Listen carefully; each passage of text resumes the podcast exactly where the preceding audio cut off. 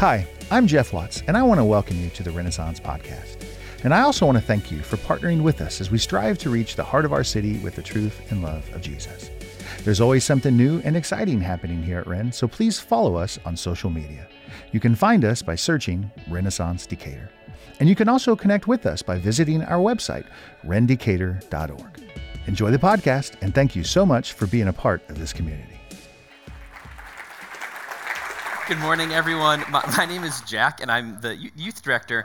So, our whole staff went on a conference this last week, and uh, everyone went, and uh, we did the super spiritual thing by casting lots. And I don't know how, but I did everything. I was in the announcements, I'm doing the messages. It's great. No, I'm totally joking. Uh, I, I very much am looking forward to being here. It's going to be really, really exciting. So, we're, we're picking up our Bible study in 1 Corinthians uh, 7. And what I want to do is uh, give you a little quick story, a little quick idea walking into that. And because I'm not from the Midwest, I'm going to pick on everyone here because you're from the Midwest.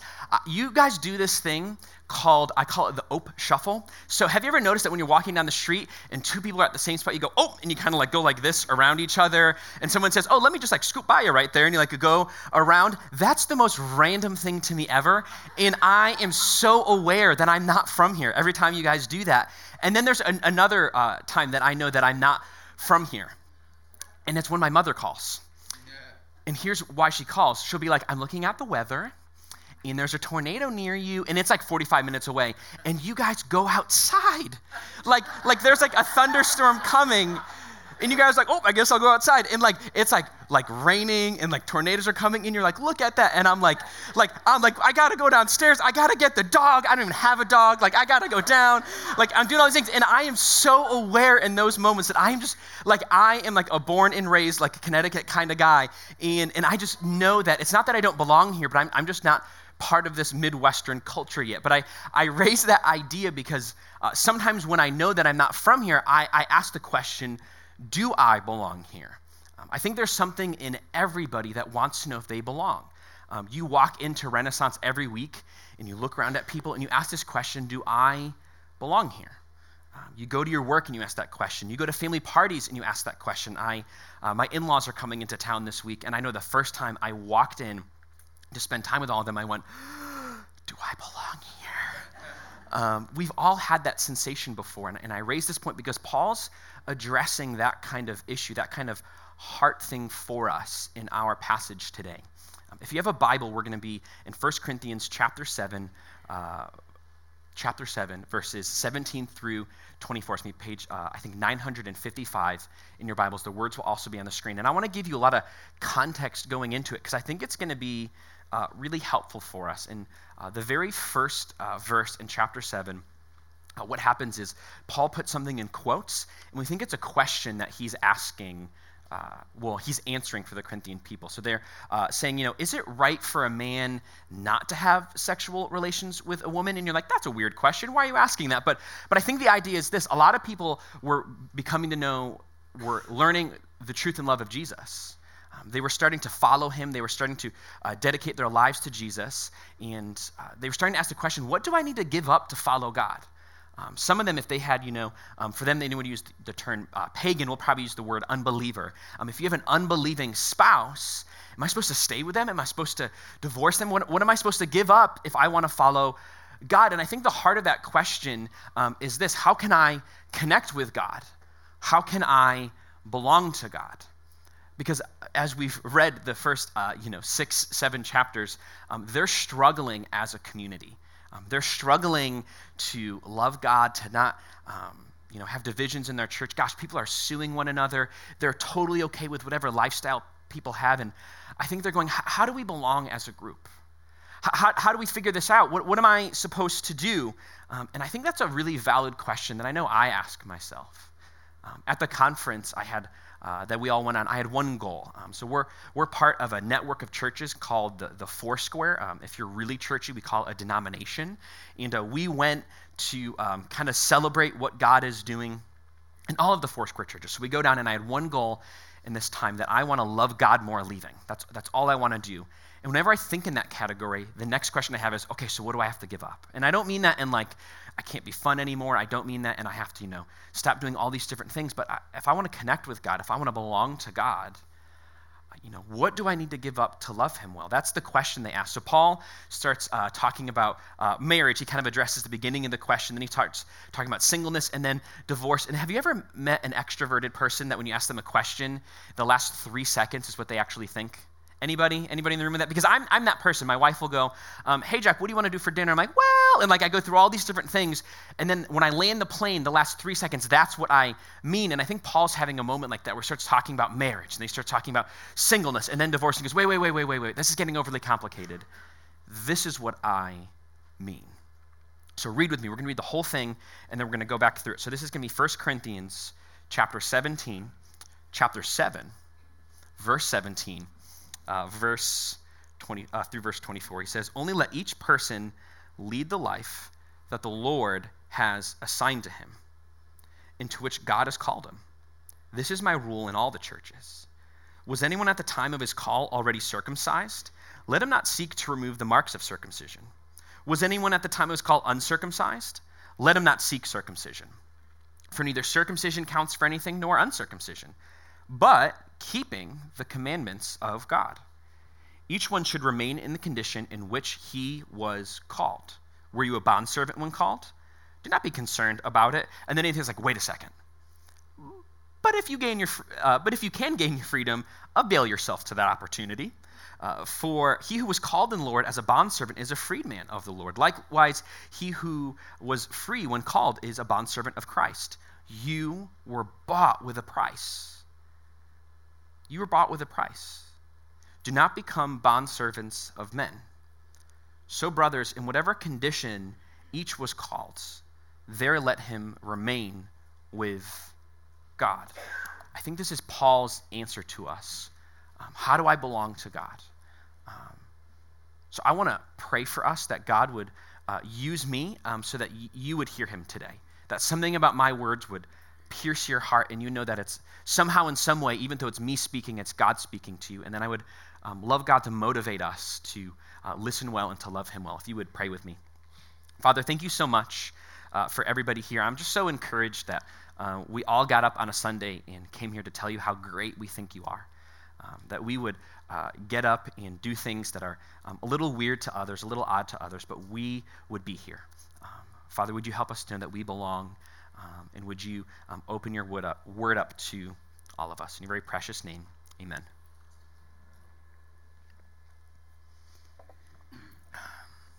So you, you belong to God.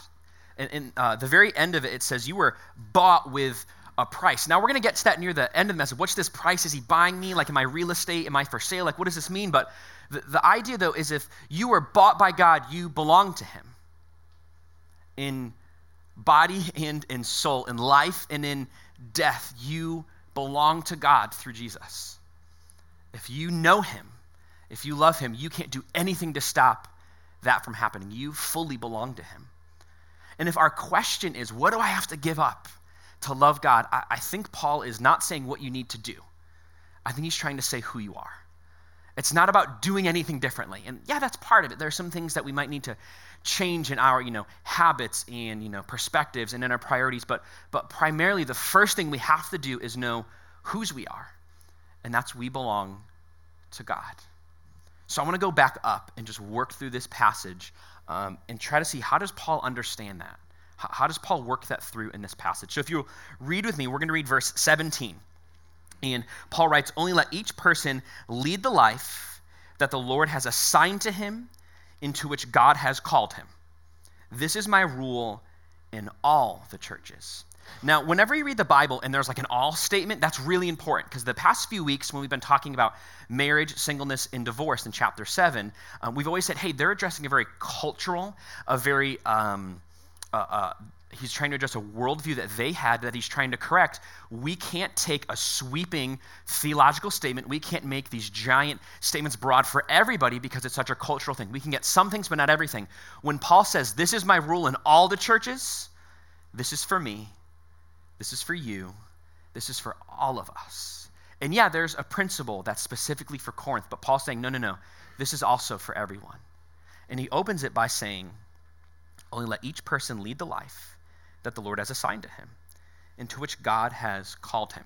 Now, there are two words that I want to point out because I think they're really helpful, um, but they're like the churchiest words in America. Uh, so, it says that the Lord has assigned something to you and He has called you, those are, are very churchy words. And here's what I mean by that you can go to church for years and years and years, and you have no idea what they mean. Uh, I, went, uh, I went to Bible college. I have a four year degree in knowing the Bible, and half the time I have no idea what they mean. It's like these words were like CrossFitters, and they like competed for like the churchiest word alive or on earth, and they're like, let's go for it, it'll be great. Uh, so that we're going to try to work through what these two words mean because I think they're going to help us moving forward. The first word is this word assigned. Uh, the Bible was not written in English, it was written in Greek and Hebrew. The Old Testament is predominantly Hebrew, and then the New Testament is predominantly uh, Greek. Um, and the word assigned has a few different kind of meanings or ideas to it. It's uh, portioned, um, so kind of like uh, you have a big pot of chili and you, you know you're pouring you know, a bowl into each thing hallelujah for chili. And uh, you know you're putting uh, you know a ladle of chili into each bowl. You're portioning out you're dividing it uh, and then also it means that you can uh, break it apart and spread it out to people. And now that actually makes it worse for me. It's like so the lord breaks me apart what like like i don't like i don't know like that's not helpful so what we do we don't know what a word means is we look where it's used in other places in the bible and there's just one place that i think it's so helpful for us jesus is uh, he's with his disciples and they're walking on this uh, mountainside near the Sea of Galilee. And then these 5,000 men with their uh, women and children show up uh, to listen to Jesus teach. And Jesus looks at his disciples. Um, and uh, the Bible says that uh, he uh, sees them like a sheep without a shepherd. And he has compassion on them. And he goes, Well, we got to feed them. And his disciples are like, we don't have anything. Like we don't, we don't have any money. We don't have, like we don't like. I think they say it would take a, a, many years' wage to pay for us. We don't have it. And he goes, well, what do we have? And this boy comes up and he have five uh, loaves of bread and then two fish. And it says that Jesus broke it, assigned it, portioned it, divided it, and gave it to the disciples. And then they gave it to everybody. Um, God, that assigning I think he's talking about is God blesses us, he gives us things for his purpose. Um, I, I, think what it's trying to get is Paul is saying, lead the life in which how God has gifted you. So, how has God gifted you? Um, another part in the Bible it says um, that every good and perfect gift comes from the Father, God, above.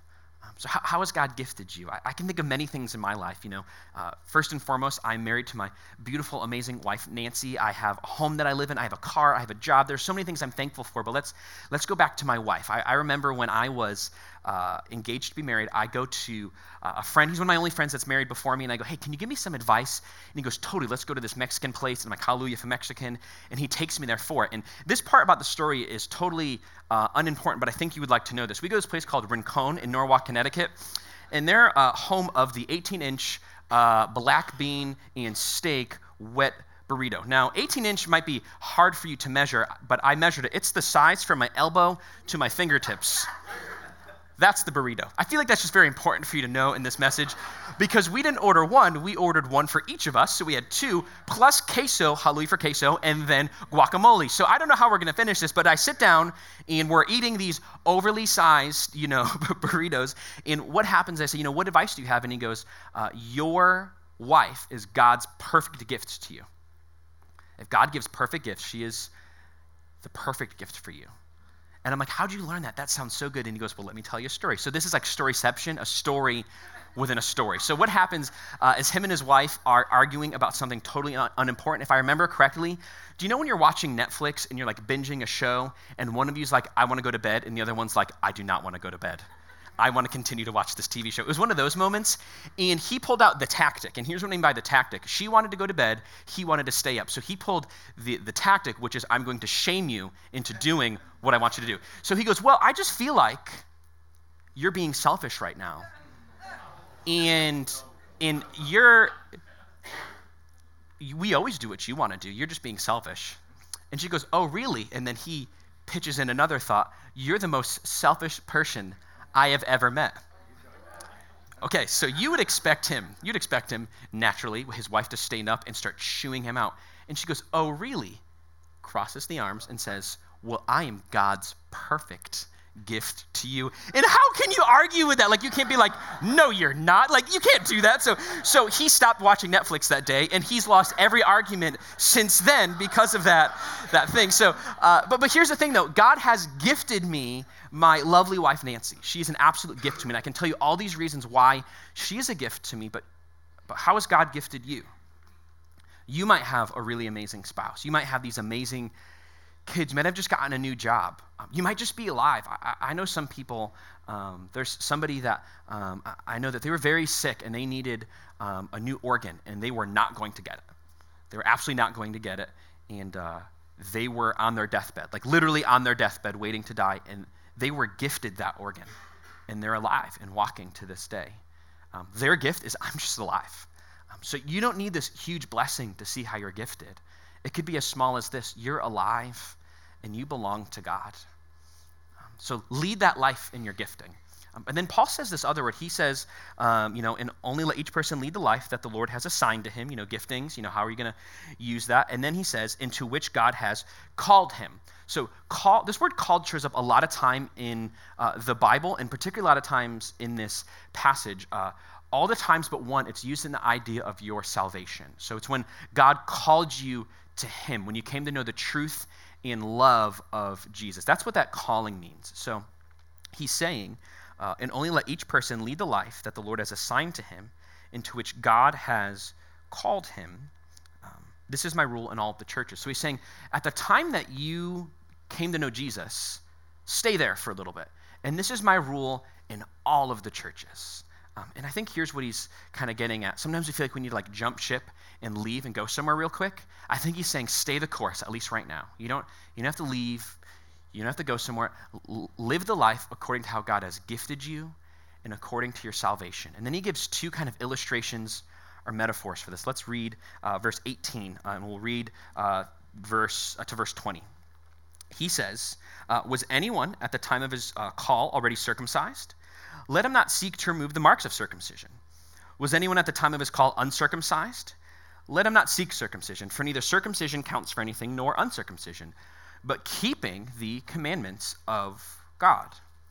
Each would each one should remain in the condition in which he was called.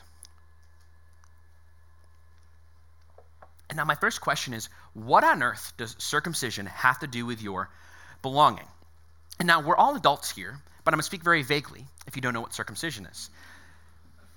When you're eight days old, the Jewish people would make this mark on a man's genitalia as a sign and as a seal that you're part of God's people what on earth does that have to do with where you belong? Like what like how do how do those worlds connect? You know what I'm getting at? So he, here's the thing that we don't understand. I just think of the physical act of what that looks like for a child when they're really young or, or, or really small. But in Genesis 17, God shows up to this guy named Abraham. And Abraham's very important. We studied him probably about a year ago at this point. Um, he's kind of the beginning of our faith journey, at least in Scripture. Um, there's a few people before him, but God promises him that he's going to uh, bless the whole world through him and his family.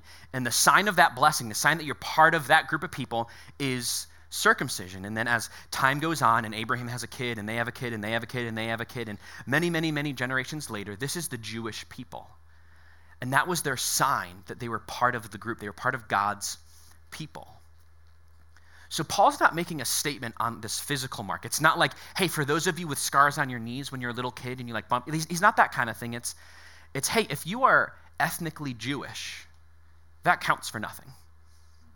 If you're, you know, a Gentile, that's the fancy Bible way of saying if you're not Jewish, that counts for nothing. What matters is that you belong to God.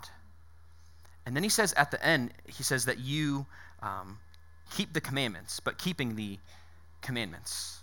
Um, we're going to talk about that right after I say this. Uh, many of us were born into a culture.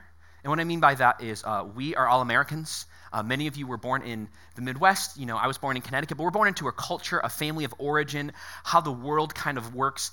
And that culture, that understanding of the world, has to take a second seat, back row to our belongingness, to how Jesus, to how God uh, calls us to live. Um, I'm going to call out uh, my church growing up.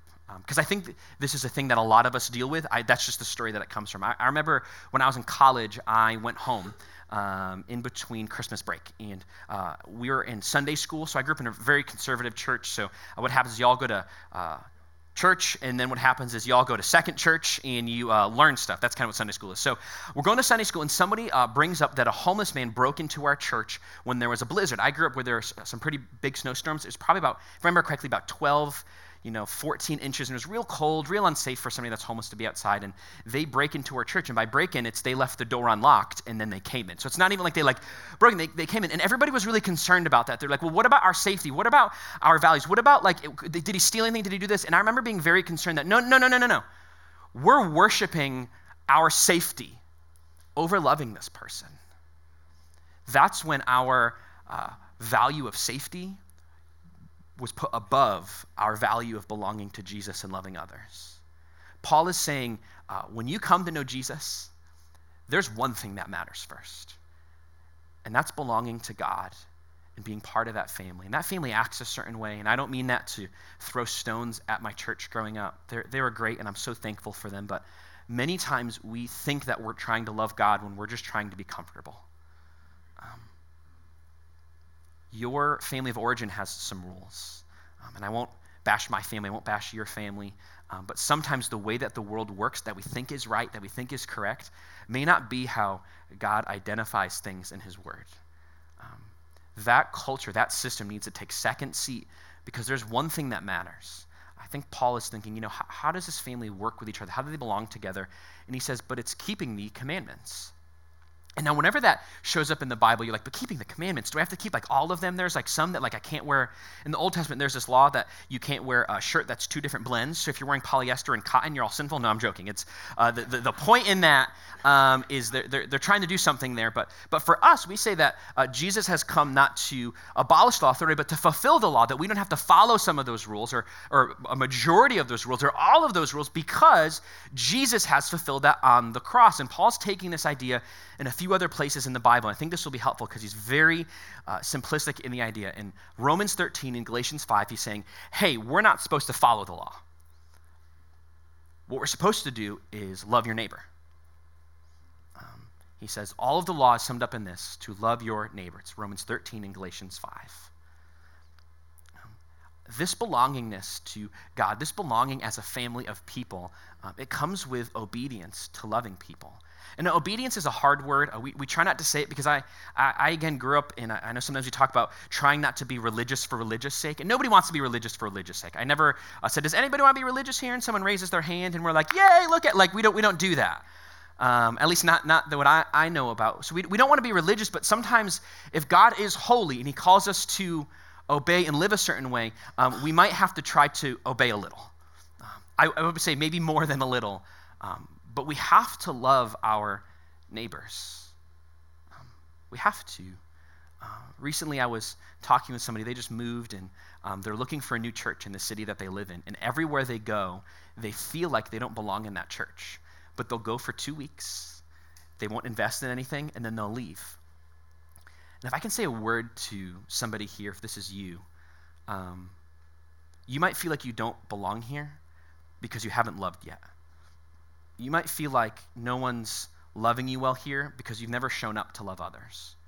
And don't get me wrong, if we're unloving and unkind, we need to hear that and we need to grow. But sometimes we come to church and we expect the you know party parade to go down and we have a red carpet for you. And, and I really desire that. I wish we can do that for every person that doesn't feel like they belong. But if you're frustrated that you don't belong here, I'd encourage you to love your neighbor. Every week you come and you rub shoulders with somebody, um, just ask them their name. Um, Soul Bistro has the best BLT in the world. Take them out to lunch. Um, but sometimes our when we feel like we don't belong, it might be that we've never loved somebody. And I don't know if it's like a circular thing or it's like a chicken or the egg thing. Like I don't know if like you belong and then you love or you love and then you belong, but I know many people feel like they don't belong somewhere, but they've never decided to love somebody. So if you want to belong here, um, love with us. Lean into that. I, I think it'll be really great. Um, Paul uh, keeps going. Um, so uh, what happens is uh, he starts saying some things. I'm going to read verse uh, 20 again. We're going to get down to 22. He says, But uh, each one should remain in the condition in which he was called. Were you a bondservant when called? do not be concerned about it. But if you can gain your freedom, avail yourself to the opportunity. For he who is called in the Lord as a bondservant is a freedman of the Lord. Likewise, he who was uh, free when called is a bondservant of Christ. Now, I, I want to take one small step back and just clarify something. Uh, sometimes people who interpret the Bible are very kind to us. This word bondservant is better translated slave. Um, they're trying to uh, not get around that, but they're trying to soften the blow a little bit. Because for us in America, uh, the simple idea of slavery makes many of us upset. And I, I'm with you. I don't, I don't say anything against that, actually. But I think that's important for you to know in this passage.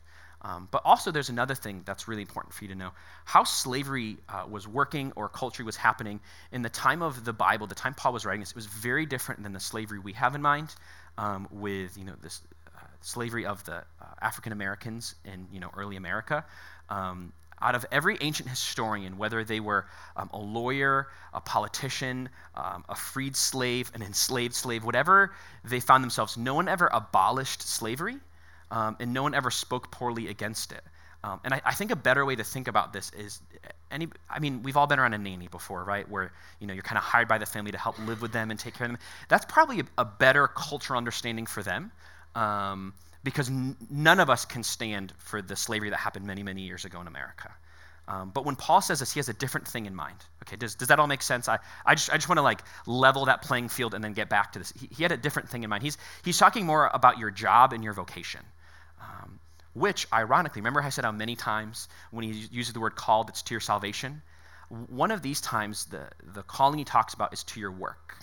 Um, so he's talking about your job um, which is really cool and really exciting. So he's saying, hey, you know, lead, lead a life of which you were uh, gifted, which God has blessed you when, uh, when you were saved. And by the way, that has to go above your ethnicity and also above your job, above who your master is, because your master is actually God because you belong to him. And now there's some people in the room, and you, there's uh, probably two camps. You're thinking you're the super spiritual group. You're like, sweet, I get to be a pastor in my job now. Let's go. Like there are some people who are very excited to be overly spiritual in their jobs. I'll talk to some people, and they're like, hey, man, like I'm a secretary, and I want to quit and move to Africa because I don't feel like God's using me here. And I'm like, whoa, like pump the brakes a little. And I'm, I do not say that to discredit how God could be calling them. But I, I say that that you can be probably more spiritual than me, a pastor at your job.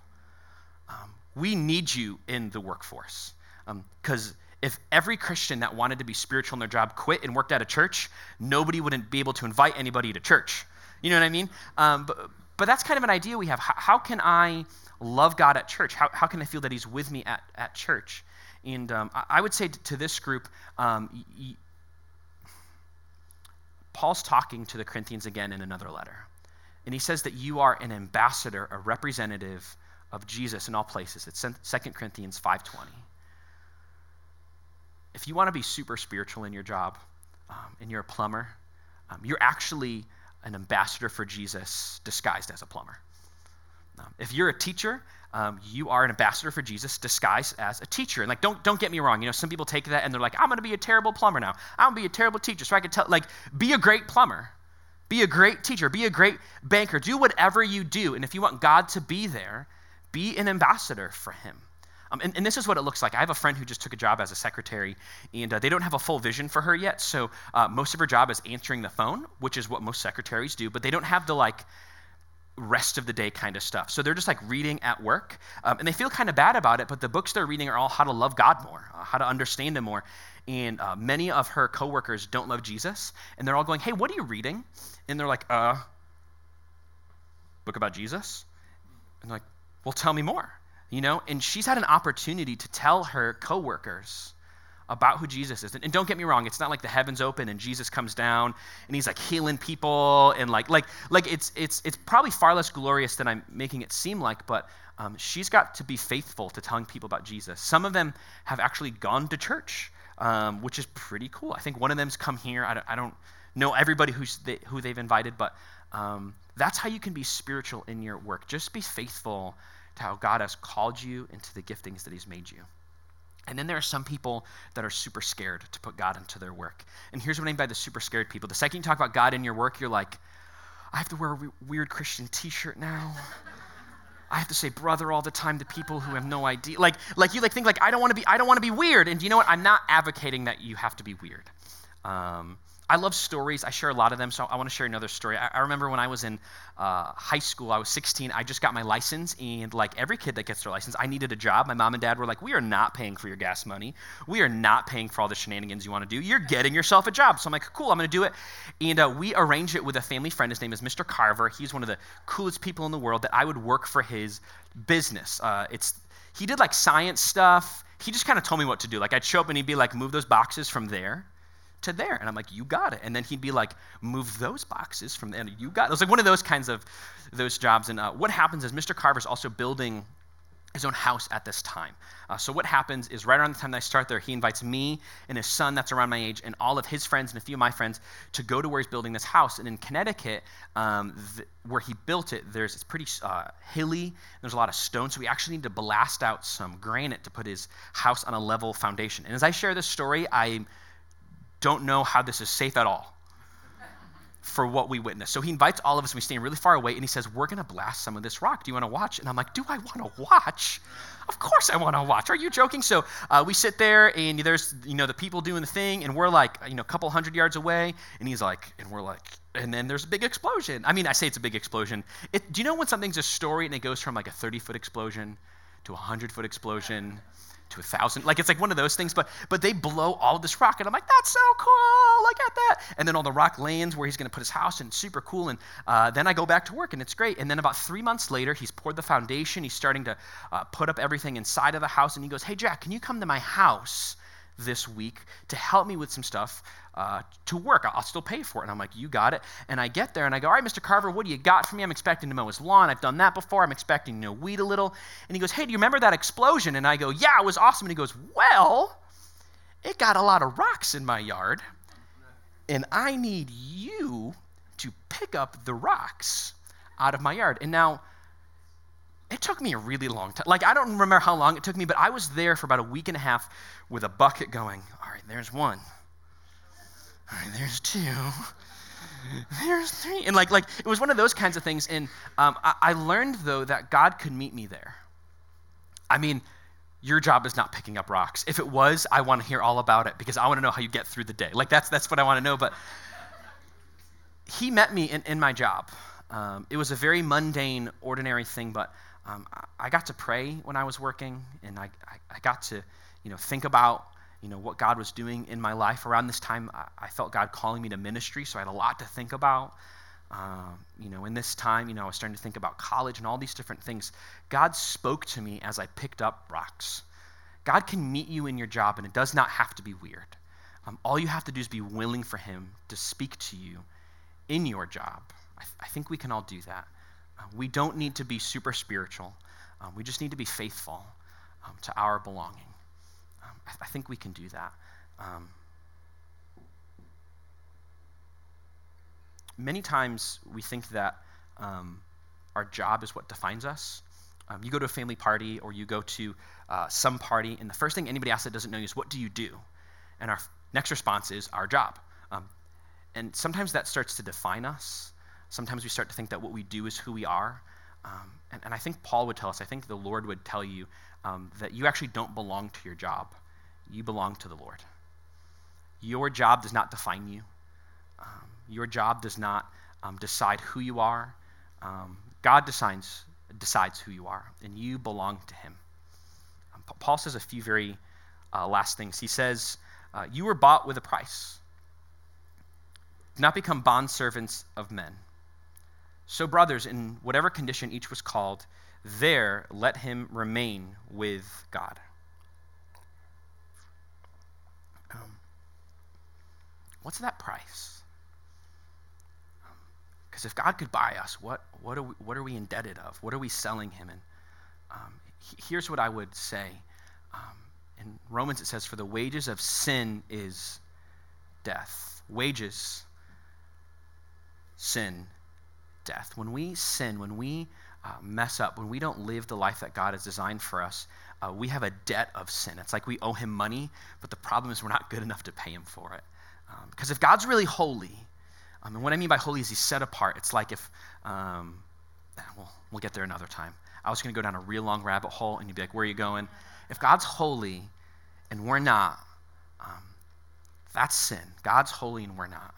And we have to pay that debt. And we can't. And, and God decided to send his son, Jesus, to the world to pay that debt for us, to pay it um, so that we can have life with him, so we can belong to God. The price he's paid is that Jesus has decided to die for you, so you don't have to die. You were bought, so you can belong to God. Whenever you make a mistake, whenever you are unholy and God is holy, remember you were bought. And you belong to Him. And it's not like Jesus does it once and we have to go back. Um, it's not like a credit card that you get accruing debt for if you don't pay it on time. When Jesus comes, He wipes it totally clean. He pays for it. You don't have to go back. You were bought. You were bought and now you belong to God. Um, t- twice, um, and this is to kind of begin to wrap up, uh, what happens is uh, Paul says something along the ideas of let, let him remain uh, in the condition that you were called in. That's kind of what he's getting at. Um, and here's what I would say I can imagine you're thinking, all right, Jack, we've been talking about marriage, singleness, and divorce.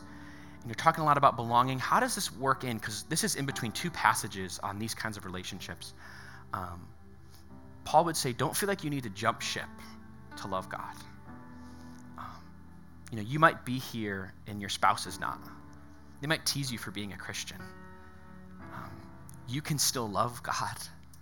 You can still belong to God despite that relationship not working right now in that way.